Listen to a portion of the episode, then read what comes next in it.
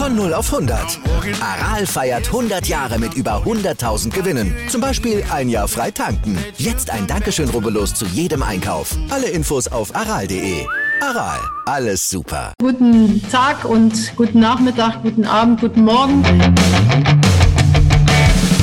We have it totally under control. It's one person coming in from China, and we have it under control. It's uh, going to be just fine. Ich habe mich in der DDR zum Physikstudium entschieden, weil ich ganz sicher war, dass man vieles außer Kraft setzen kann. Aber die Schwerkraft nicht, die Lichtgeschwindigkeit nicht und andere Fakten nicht.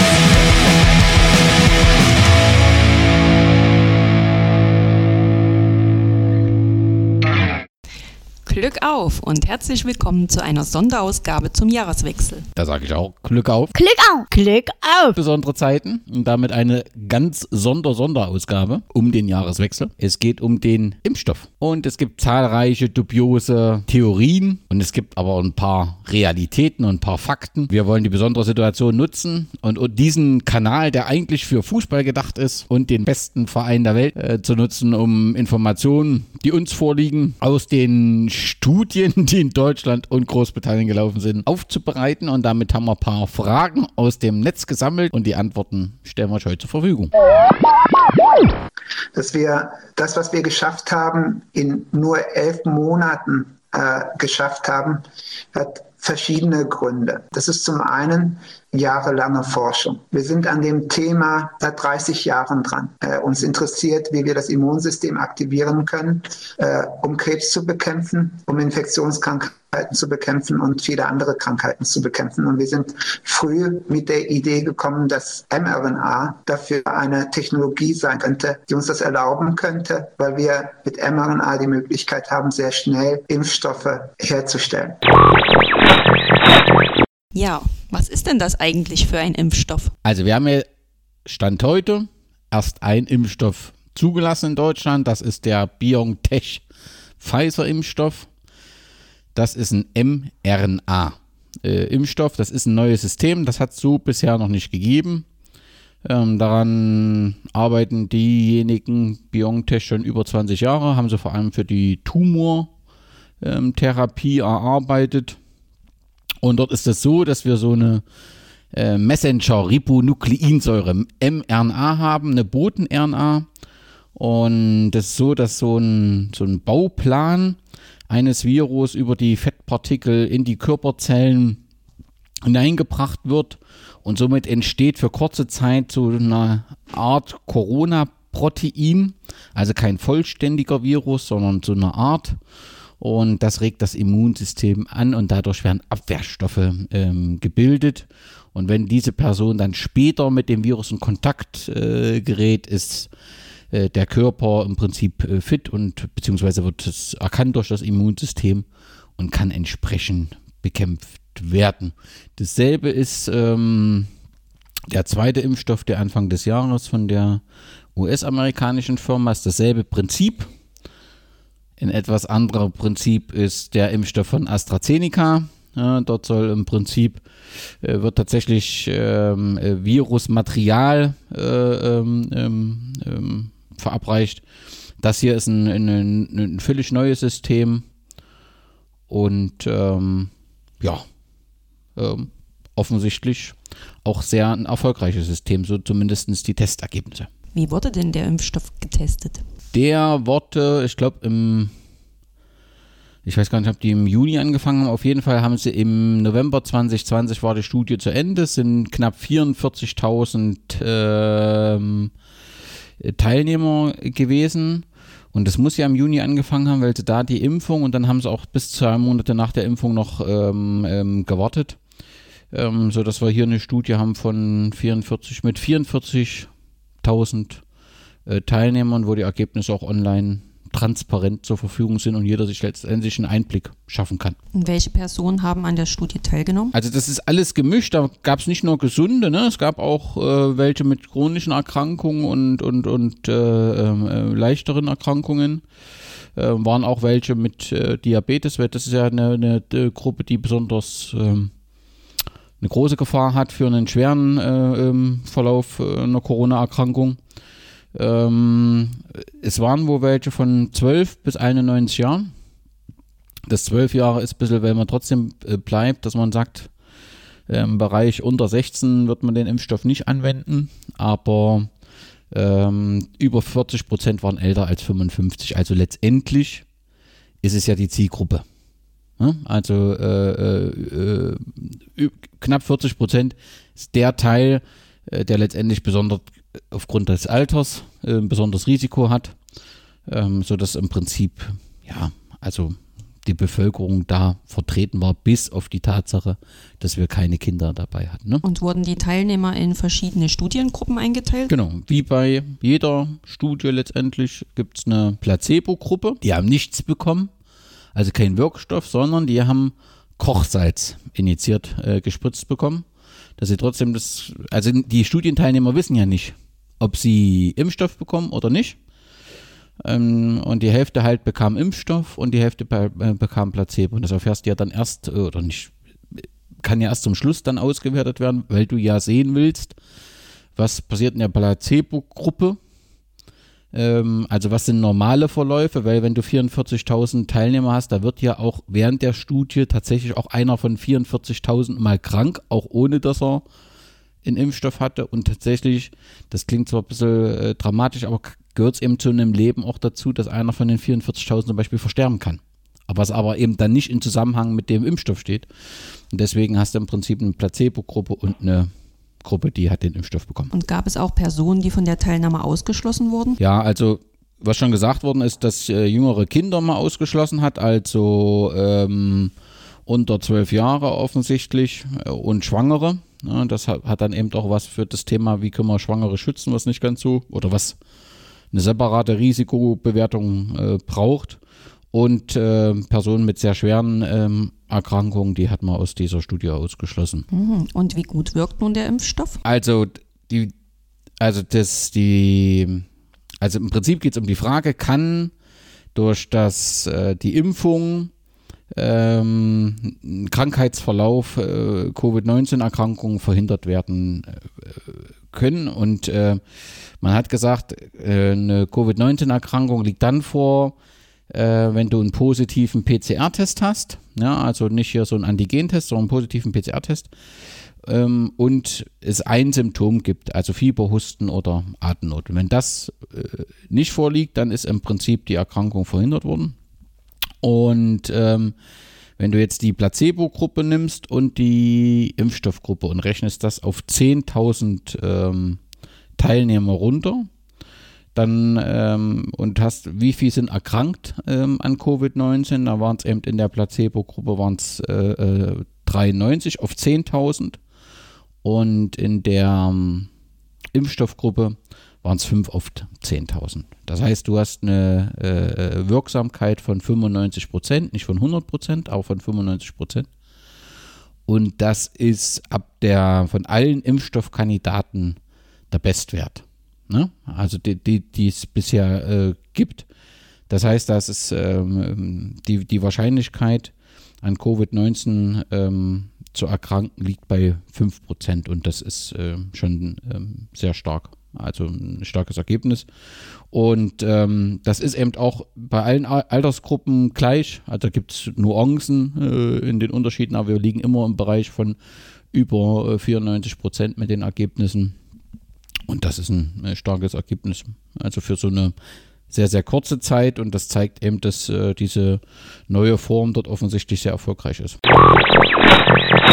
Die Mission war immerhin, das, was unmöglich schien, möglich zu machen.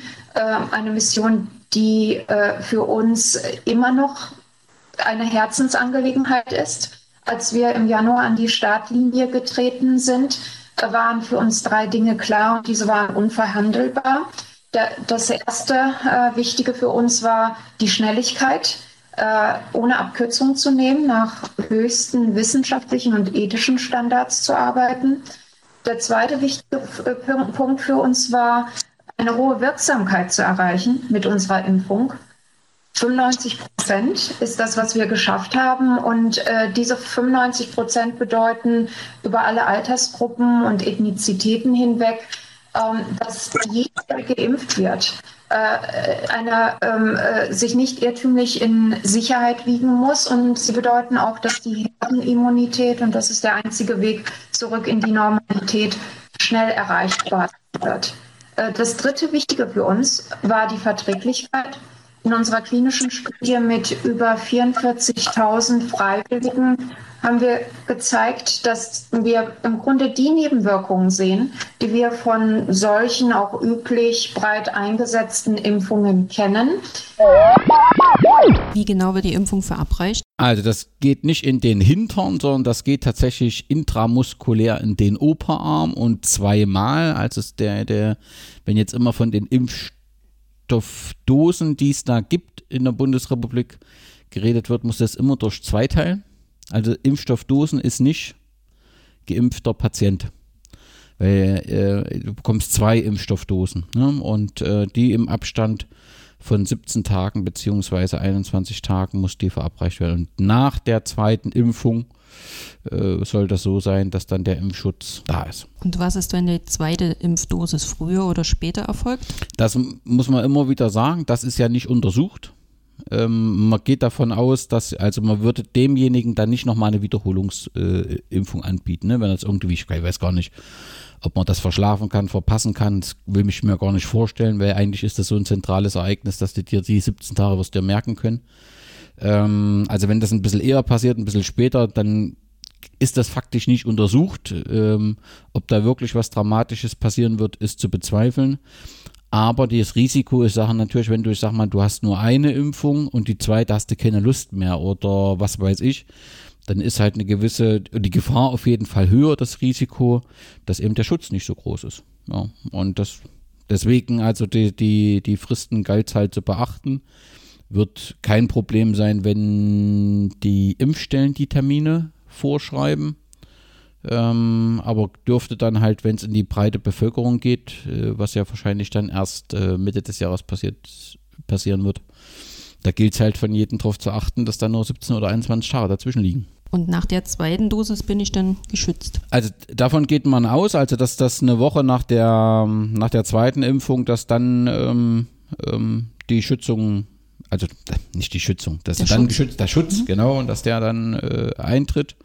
Und äh, das zeigen so die Ergebnisse der Studie. Aber es braucht da eben die zweite Dosis und dann eben offensichtlich noch eine Woche, bis das Immunsystem sich das entsprechend gemerkt hat. Und dann bist du mit, mit Wahrscheinlichkeit von 95 Prozent geschützt vor dem schweren Verlauf äh, der Covid-19-Erkrankung. Wie gut beugt die Impfung schweren Verläufen vor? Also auf jeden Fall wird zu 95 Prozent wirst du gar nicht äh, äh, erkranken. Und auch in der Studiengruppe ist es wohl so, dass in beiden Bereichen es nur relativ wenig schwere äh, Verläufe gab, deswegen kannst du da keine feste Aussage machen, weil wir reden ja dann über die 5 Prozent, ob die im Prinzip äh, milder dann verlaufen oder äh, äh, anders als im Normalen, das lässt sich nicht sagen. Das war hier in der äh, Studie nicht so deutlich. Grundsätzlich ähm, bist du mit 95 Prozent, ist das relativ gut. Was mit den anderen 5 Prozent passiert, kann man so pauschal nicht sagen. Okay, und wenn man zwei Impfdosen benötigt, können das auch zwei verschiedene Impfstoffe sein? Genau, das wird jetzt diskutiert, weil es ja zwei verschiedene Verfahren gibt. Ne? Das eine im Prinzip, wo du mit einem mit einem, also wo hier arbeitest du mit einer Boten-RNA, also die dann dem Körper vorgaukelt, so ein entsprechendes äh, Protein zu sein, damit so eine Art Virus entsteht. Und das andere ist ja im Prinzip, dass du dem Virus gibst in so einer geringen Menge, ich glaube beim Schimpansen irgendwie erzeugt, in so einer geringen Menge, dass der Körper darauf anspringt, um vorbereitet zu sein. Das ist ja das alte Impfstoffsystem. Ne? Also so ist ja deshalb, die ursprünglichen Impfstoffe sind so, dass du einen abgeschwächten Teil dessen, äh, des äh, Erregers bekommst, der Körper darauf reagiert und damit im Prinzip fit ist. Dann, wenn eine größere Menge kommt. So, und das AstraZeneca-Modell setzt auf dieses und das ist eben hier das äh, ähm, BioNTech-Modell, äh, ist ein, setzt auf das erstgenannte. Und da gibt es Überlegungen, das zu kombinieren. Das Problem daran ist nur, das ist nicht untersucht. Untersucht ist, wenn du BioNTech den äh, Impfstoff zweimal bekommst, dass du da zu 95 Prozent sicher bist. AstraZeneca ist, glaube ich, bei 70 Prozent aktuell äh, mit der Sicherheit. Ähm, das wird, wird ähm, in nächster Zeit untersucht zu, äh, zu, untersuchen sein. Wenn jetzt jemand fragt, äh, macht das Sinn, kann man nur antworten, nee, es ist nicht untersucht. Äh, wenn du einen Impfstoff hast, dann sollte man bei dem Impfstoff bleiben. Und so ist es ja auch angedacht. Also du hast als Patient keinen Anspruch, dass du sagen kannst, ich will Impfstoff A und du willst Impfstoff B. Das geht nicht, sondern du kriegst den, der eben zur Verfügung ist. Aber dann bekommst du eben auch beide Dosen von demjenigen. Das muss natürlich auch entsprechend in den Impfzentren koordiniert werden. Das kann in der Hektik, nehme ich mal an, aber vielleicht, wir werden so wenig haben, dass du nur eine Lieferung von dem bekommst und das andere Impfzentrum bekommt nur eine Lieferung von dem. Und da sind die Verwechslungen vermutlich gar nicht möglich. Hoffe ich. Und können bei einer Impfung zum Schutz von Covid-19 auch andere Impfungen wie gegen Tetanus oder Grippe gleichzeitig verabreicht werden? Also wer jetzt tatsächlich glaubt, er kann jetzt die eine Impfung nutzen, um seinen ganzen Impfkalender aufzufrischen, dem muss man sagen, das sollten wir in zwei Terminen machen. Das eine ist, also es ist nicht untersucht worden einfach. Ne? Also die haben nur in ihrer Studie ihren Impfstoff untersucht und nicht was noch parallel und so weiter. Und deswegen, wenn du jetzt irgendwie Grippeimpfungen machen willst, dann mach sie jetzt. Wenn du Tetanus machen willst, mach sie jetzt. Wenn du dann irgendwann dran bist mit äh, der Covid-19-Impfung, dann solltest du das singulär machen, weil es einfach nicht untersucht ist. Die Wahrscheinlichkeit ist sehr gering, dass es da irgendwelche Probleme ähm, gibt, weil ja die anderen Impfstoffe schon wieder eine sehr lange Entwicklungszeit haben und sehr lange untersucht sind. Aber äh, wenn du dann unbedingt dich dann mit gegen Tetanus impfen willst, dann mach's mit 14, 14 Tagen Abstand. Können sich auch Personen impfen lassen, die bereits eine Covid-19-Infektion hatten oder auch aktuell damit infiziert sind? Ja, das ist ein bisschen schwierig. Also grundsätzlich sagt man halt, diejenigen, die jetzt Fieber haben, ähm, sollten nicht in die Impfzentrale rennen, weil sie halt das erstmal vorbeilaufen sollen, weil sie natürlich damit potenziell auch die Impfenden gefährden, die ja nicht zwingend zu den Kategorien äh, höchsten Priorität gehören und damit im Prinzip auch potenziell gefährdet werden. Ne? Also es ist grundsätzlich keine Kontraindikation, ne? ähm, wenn du äh, jetzt eine äh, Infektion hast. Also ähm, das scheint auch sicher und wahrscheinlich auch wirksam äh, zu sein. Ähm, empfohlen wird trotzdem, wenn, dass du im Prinzip ähm, erstmal das Fieber abklingen lässt ähm, und nicht mit, mit, mit äh, vollen Symptomen in die Impfstelle äh, äh rennst. Und das ist aus meiner Sicht auch nachvollziehbar. Also, dass du äh, tatsächlich die Symptome erstmal, wenn es Erkältungssymptome ist und so weiter, erstmal abklingen lässt. Und ähm, äh, grundsätzlich, wenn du eine bekannte Infektion hast, solltest du auch warten mit der Impfung. Und was ist, wenn ich jetzt vor kurzem Kontakt zu einer infizierten Person hatte? So dieses Pille danach, so ein Dings, ist das hier nicht. Ne? Also, dass du sagst, okay, äh, ich habe jetzt äh, Wahrscheinlichkeit Kontakt, ich muss mich jetzt unbedingt äh, impfen lassen. Ähm, du, du wirst damit, wenn du jetzt aktuell kein Fieber hast und aktuell keine nachgewiesene Infektion, ist das grundsätzlich kein Problem, dich impfen zu lassen. Aber du wirst es nicht, also wenn du sagst, okay, ich hatte jetzt diese Woche keinen Kontakt, obwohl ich jetzt einen Impftermin bekommen könnte, ich mache das erst äh, dann, wenn ich mal Kontakt habe oder so im Notfall, dann wird es echt eng mit dem Termin. Also du solltest das darauf nicht. Äh, und die Impfung, ähm, ob die, ob du dann eine Impfung bekommen kannst, ist nochmal das äh, andere Thema. Also wer Fieber hat und wer eine bekannte Infektion hat, der sollte äh, Abstand nehmen, zu so einer Impfstelle zu gehen. Ähm, jetzt werden ja als erstes Personen in ja. Pflegeheimen, also ja, in Gemeinschaftseinrichtungen, die in Gemeinschaftseinrichtungen leben, geimpft. Ja. Gibt es dabei irgendwas noch zu beachten? Nee, also das ist ja, glaube ich, auch durch die Nachrichten bekannt. Also klar ist, dass man dort ein großes Risiko ist. Ich habe irgendwie gehört, dass ähm, ja, also die, die Infektions- und, und die tödlichen Verläufe halt, die sind halt je älter, umso dramatischer die Zahlen. Ähm, klar ist, dass aus den Gemeinschaftseinrichtungen oft diejenigen, auch aus den Haftanstalten, dass diejenigen natürlich nicht in die Impfzentrale wandern können. Deswegen wird es dort mobile Impfteams äh, geben, die ja wohl jetzt auch schon aktiv sind. Ähm, und äh, so kann man, äh, dann sorgt man dafür, dass dort ein Impfschutz hergestellt wird in den Pflegeheimen, Altersheimen und dann auch in den Haftanstalten. Gibt es Umstände, die jetzt dazu führen, dass von einer Impfung eher Abstand genommen werden sollte oder ja, gibt bei bestimmten Vorerkrankungen sollte man dann eher auf die Impfung verzichten? Also wer, also was wir schon gesagt haben, also wer akut und, und fiebrige Erkältung hat, der sollte ähm, äh, das, der sollte die Impfung verschieben. Und wer äh, Gerinnungshemmer bekommt ähm, und wo dann äh, so eine intramuskuläre Applikation gegebenenfalls kontraindiziert ist, also äh, wenn man die Gerinnungshänger gibt, der muss das zusammen mit seinem Arzt muss das abgewogen werden. Ne? Also Nutzen und, und Risiko, das hängt dann sicherlich auch an, ab von Alter, hängt ab, äh, ob er in einer Gemeinschaftseinrichtung ist und so weiter. Das muss auf jeden Fall abgewogen äh, werden.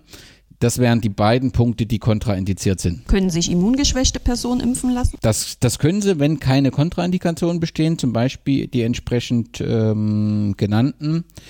Ähm, Schwierigkeit, also da, da gibt es nicht, äh, also die Studienlage ist da so ein bisschen ähm, schwierig, weil die Daten für diese Gruppe, äh, insbesondere mit äh, HIV-Infektionen und, und ähm, das konnte da noch nicht ausgewertet werden aktuell. Grundsätzlich ist es aber möglich. Nichtsdestotrotz gilt auch hier dasselbe, dass du immer abwägen musst, ähm, wie groß ist das Risiko bei deiner ähm, Erkrankung, dass da Problematiken auftreten, die du hast.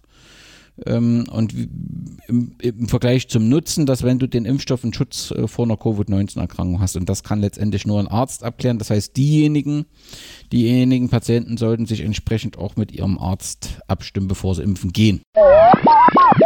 Das Potenzial ihres, ähm, ihrer mRNA-Technologie ist sicherlich noch gar nicht ganz ausgeschöpft.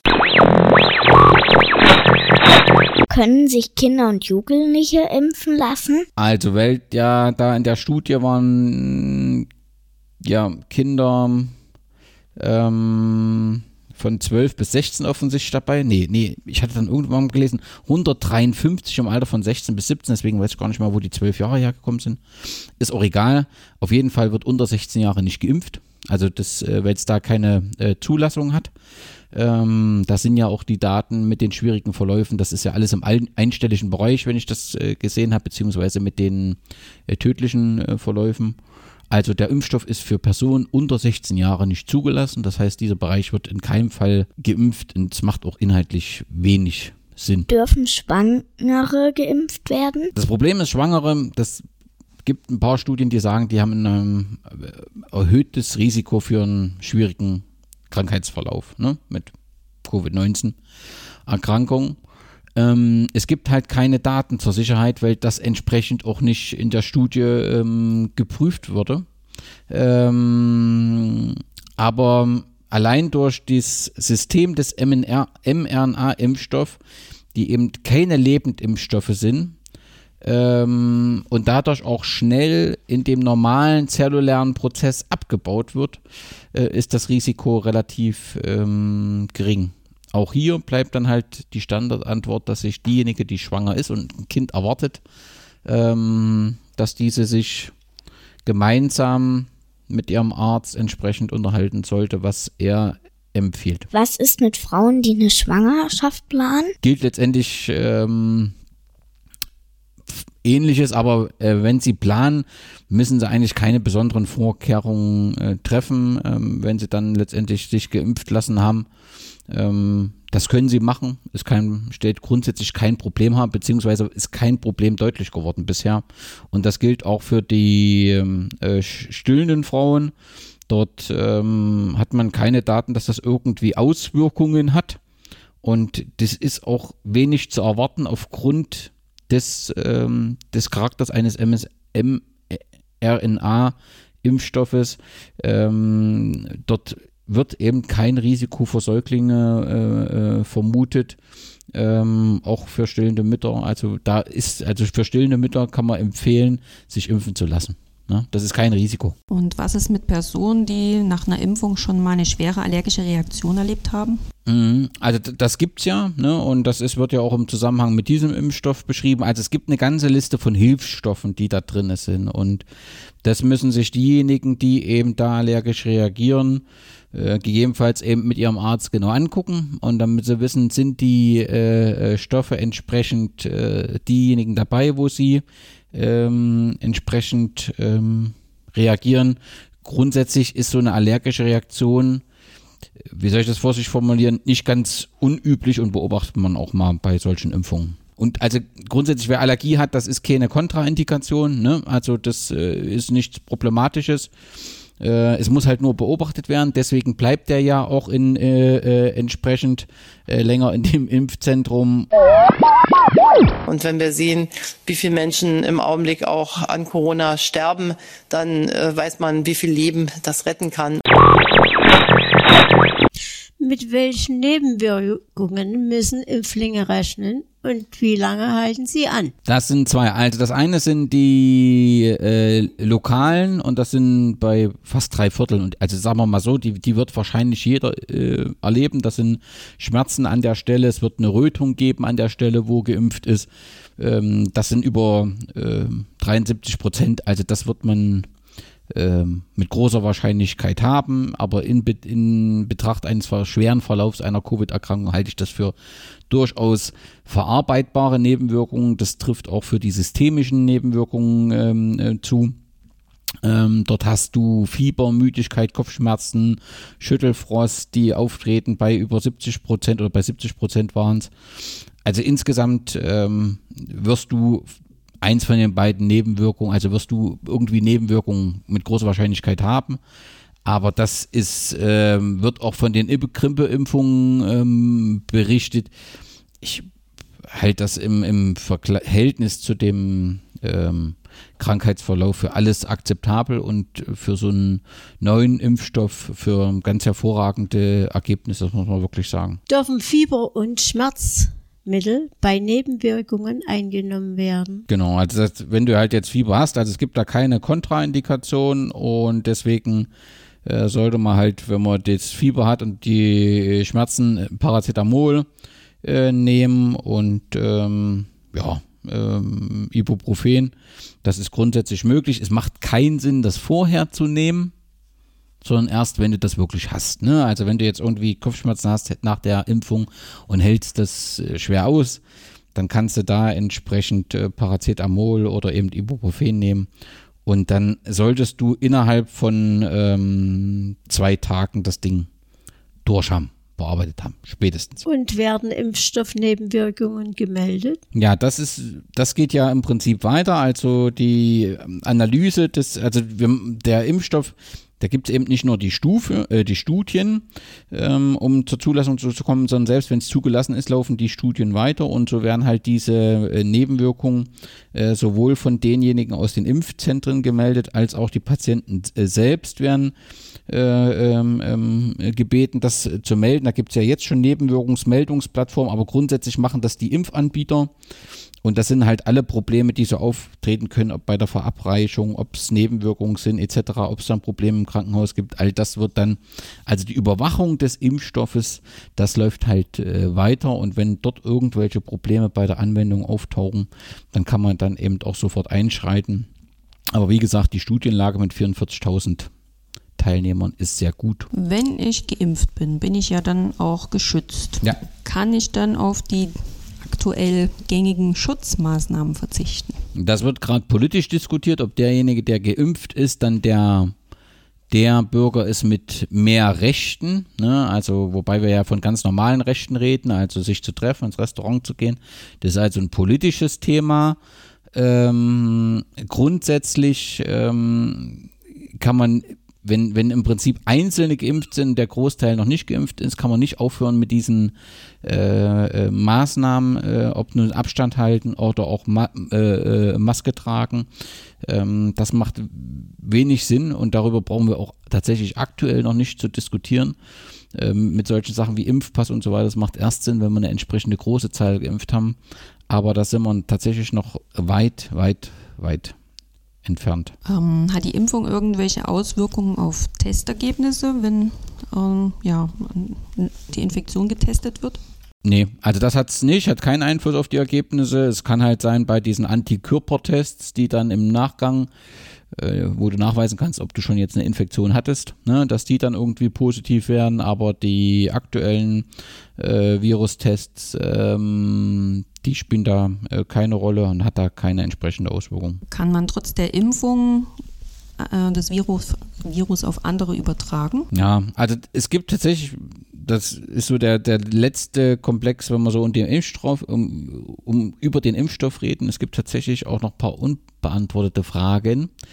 Und ähm, das ist tatsächlich die erste schon, wie lange der Impfschutz anhält. Also du hast einen Impfschutz zu 95 Prozent, aber wie lange anhält, ist halt nicht bekannt. Und äh, wir haben ja diese Fälle, dieser Reinfektion, also wo jemand tatsächlich eine Infektion hatte und äh, danach nochmal infiziert ist. Das ist kein Massenphänomen, aber es tauchte auf.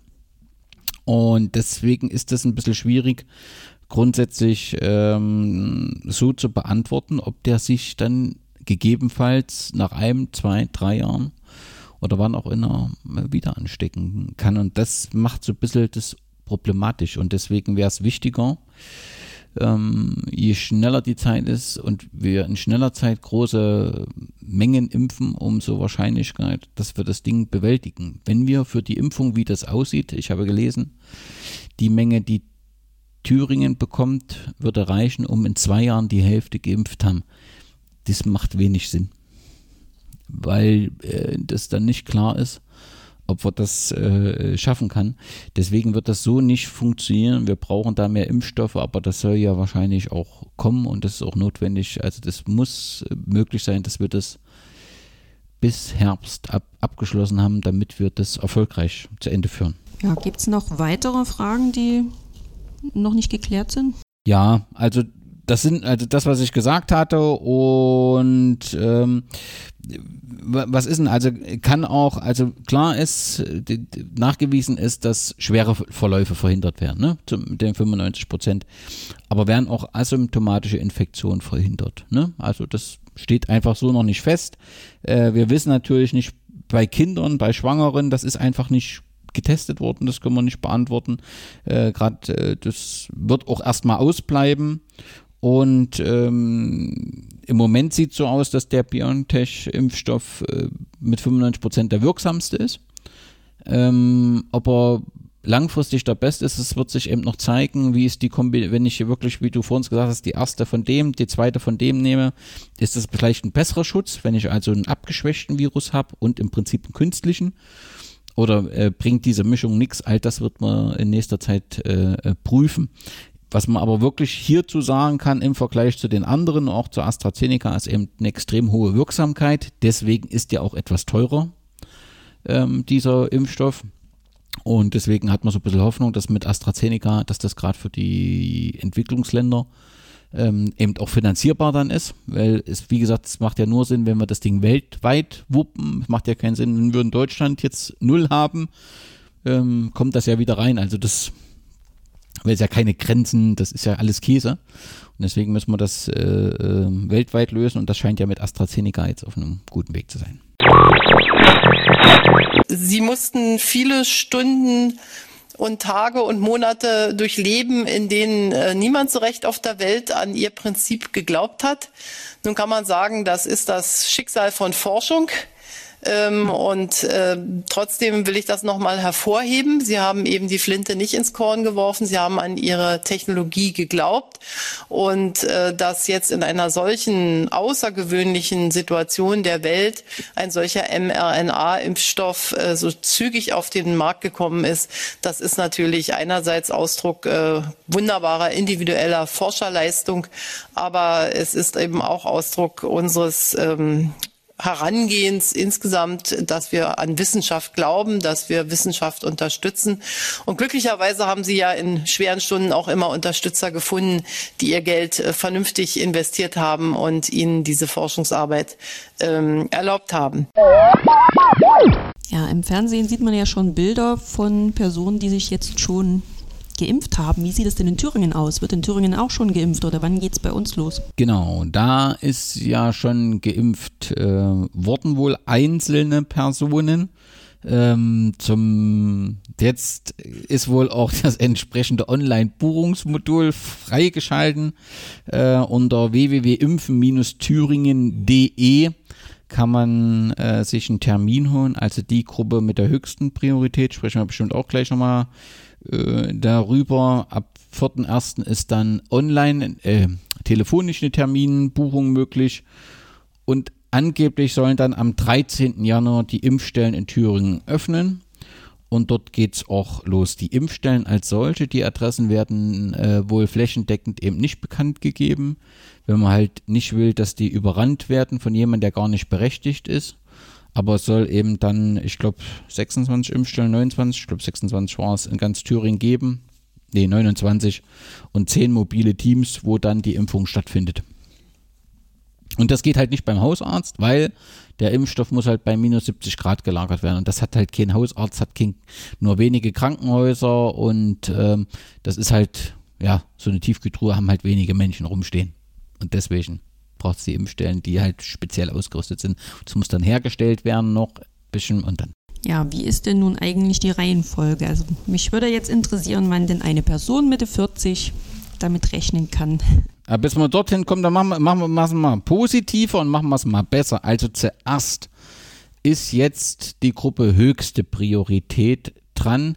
Da sind diejenigen, die eben jetzt in Senioren- und Altenheim ähm, äh, wohnen, äh, betreut werden, die ambulante und stationäre äh, Pflege, das Pflegepersonal und alle über 80 ähm, Jahre sowie Personal in halt mit besonderem engen Kontakt zu schutzbedürftigen Gruppen, also gerade was so Onkologie und so weiter angeht.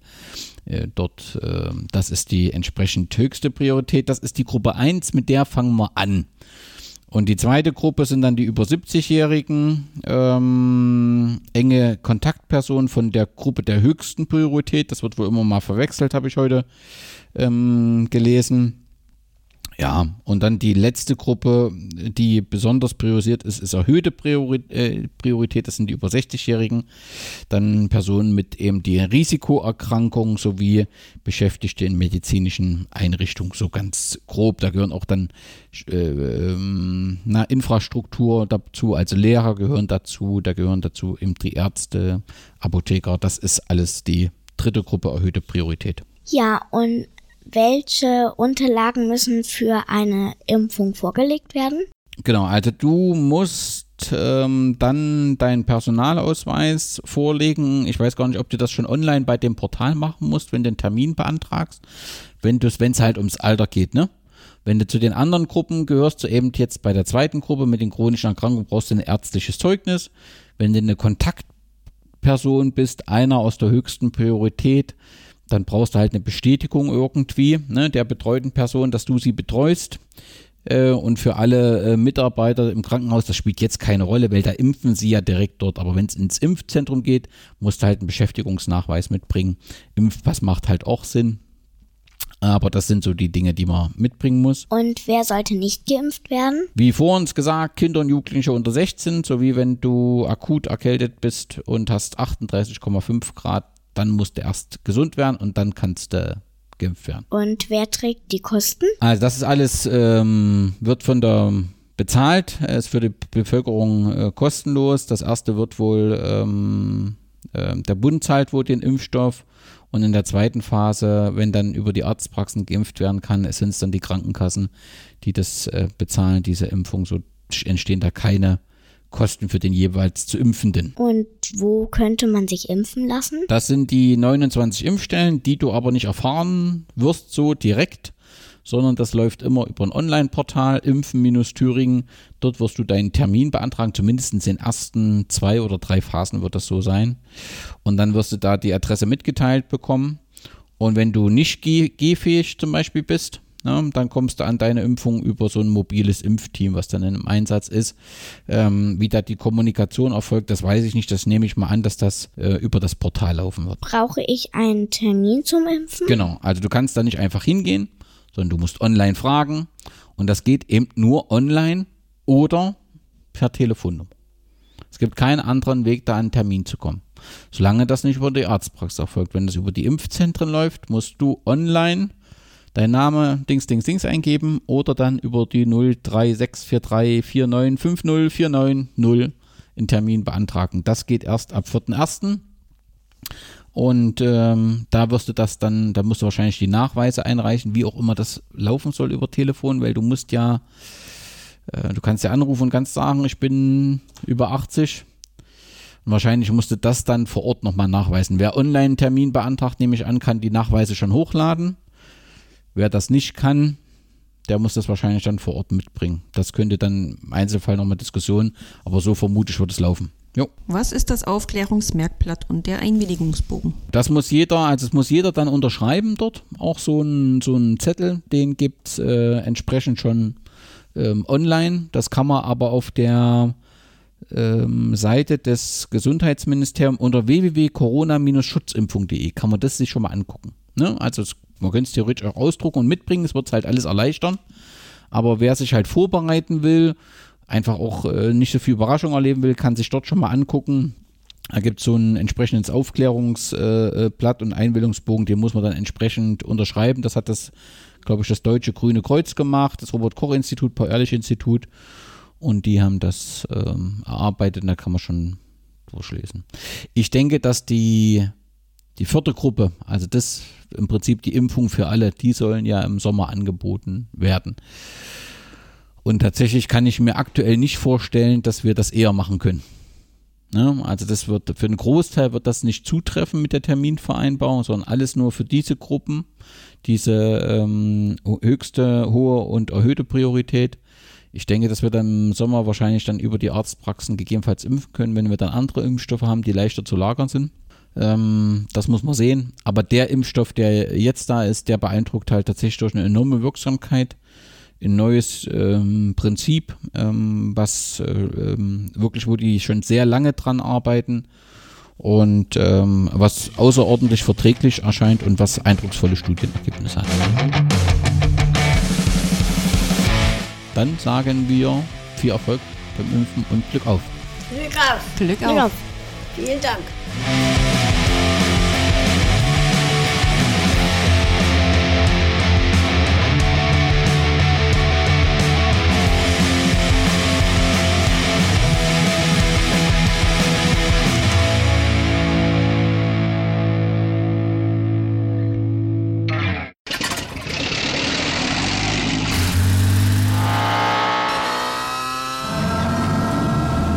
0 auf 100.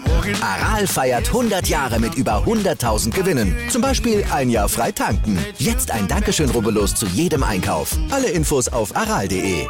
Aral, alles super. Ich habe mich natürlich schockverliebt, weil die war wirklich ganz, ganz klein. So begann die Mensch-Hund-Beziehung zwischen Christina und Tierschutzhund Frieda. Und wie es danach, nach dem ersten Moment der Verliebtheit, so weiterging und welche Klippen es danach zu umschiffen galt, das hört ihr in der neuen Ausgabe von Iswas Dog dem Podcast für harmonische Mensch-Hund-Beziehungen. Ist was, Dog? Mit Malte Asmus. Überall, wo es Podcasts gibt.